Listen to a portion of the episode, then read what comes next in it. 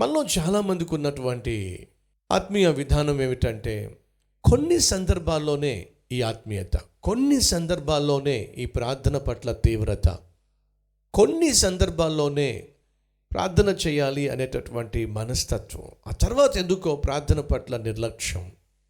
అలా కాకుండా మీరు ఎక్కడుంటే అక్కడ జాన్ జే ప్యాటన్ ఓ అద్భుతమైన మాట అన్నాడండి. గత అరవై సంవత్సరాలకు పైగా నేను గమనిస్తూ వచ్చింది ఏమిటంటే, మా నాన్నగారు కుటుంబ ప్రార్థన ఒకరోజు కూడా మిస్ కాకుండా కుటుంబాన్ని కలిపి ప్రార్థనలో నడిపారు అనే సాక్ష్యం ఇచ్చాడండి.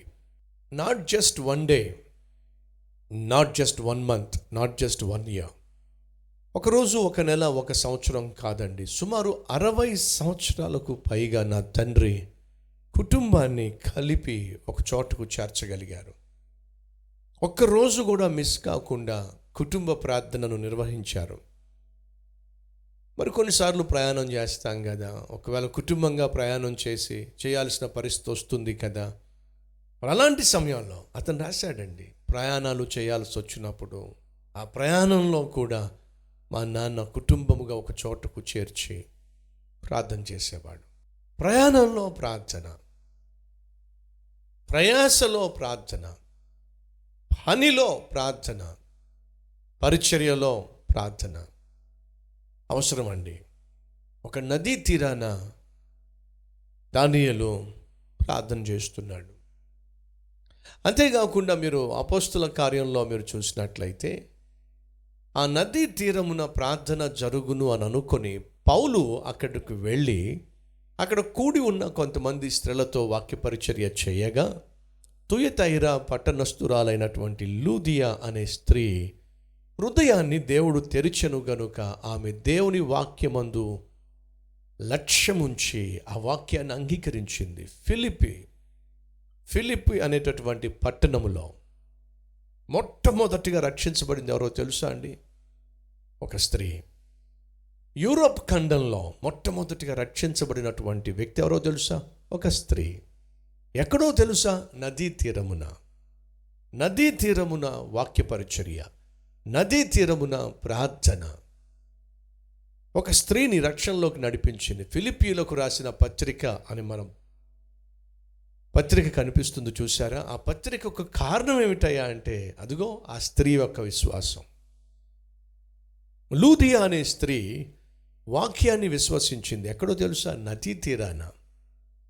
ఆ వాక్యాన్ని తన గుండెల్లోకి గుండెల్లోకి చేర్చుకుంది. అంతేకాకుండా ఈ సేవకులను తన గృహానికి చేర్చుకుంది. తన గృహాన్ని దేవాలయముగా మార్చేసింది. ఈరోజు మీ గృహాన్ని కూడా మీరు దేవాలయముగా మార్చివేయచ్చు. ఎలా?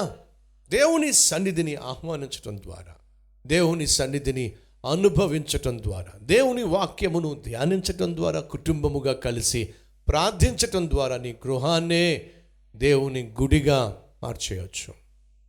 లూదియా అనే స్త్రీ ఫిలిప్పీ పట్టణంలో తన ఇంటిని, తన గృహాన్ని దేవుని గుడిగా మార్చేసిందండి. రక్షించబడింది ఎక్కడో తెలుసా? ఒక నదీ తీరాన. కారణం తెలుసా? పౌలు నదీ తీరానే వాక్యపరిచర్య చేశాడు, ప్రార్థన చేశాడు. అందుకే పౌలు తిమోతికి ఉత్తరం రాస్తూ అంటాడు, సమయమందున అసమయమందున వాక్యము బోధించు, ప్రయాసపడు, శ్రమపడు, సువార్థికునిగా పనిచేయి. ఎందుకంటే పౌలు అలాగే తనకు సమయం దొరికిన ప్రతిసారి, అవకాశం దొరికిన ప్రతిసారి దేవుని వాక్యాన్ని అద్భుతంగా బోధించాను, అనేక మంది రక్షణలోకి నడిపించాడు. నువ్వు ఎక్కడున్నా సరే దేవుని సన్నిధి నీతో ఉండాలి. నువ్వు ఎక్కడున్నా సరే ప్రార్థన ఆత్మ నిన్ను నడిపిస్తూ ఉండాలి. ఆనాడు దానియేలు ప్రార్థన చేసినప్పుడు ఫ్రెండ్స్, ఆ దానియేలు ప్రార్థన విన్నటువంటి దేవుడు దిగొచ్చాడు. దేవుని సన్నిధిని దానియేలు అనుభవించాడు. దయచేసి వినండి, ఎక్కడో తెలుసా మీకు? నదీ తీరమున నేను ప్రకటిస్తున్న ఈ దేవుడు నువ్వు ఎక్కడ ప్రార్థన చేసినా అక్కడకు దిగి రావడానికి ఆయన సిద్ధంగా ఉన్నాడు. రండి, అందరం కలిసి దేవుని యొక్క సన్నిధి అనుభవిస్తున్న మనము ప్రార్థన చేద్దాం.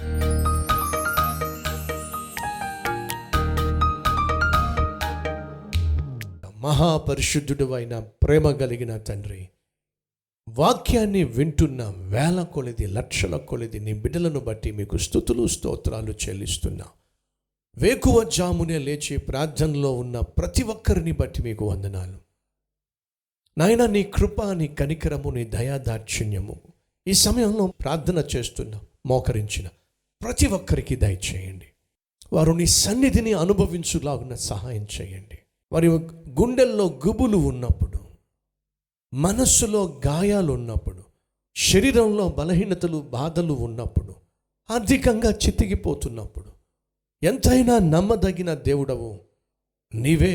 ఆపత్కాలమున ఆదుకునేటటువంటి ఆపద్ బాంధవుడు నీవే నాయన. నీ చేతికే మమ్మల్ని అప్పగిస్తున్నావు.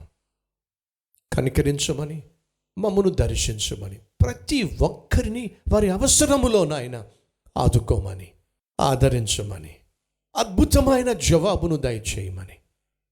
దానియేలును ఏ రీతిగా దర్శించావో, దానియేలుకు నిన్ను నువ్వు ఏ రీతిగా కనపరుచుకున్నావో అదే రీతిగా ఆ జీవితంలో కూడా నిన్ను నువ్వు కనపరుచుకో నాయన.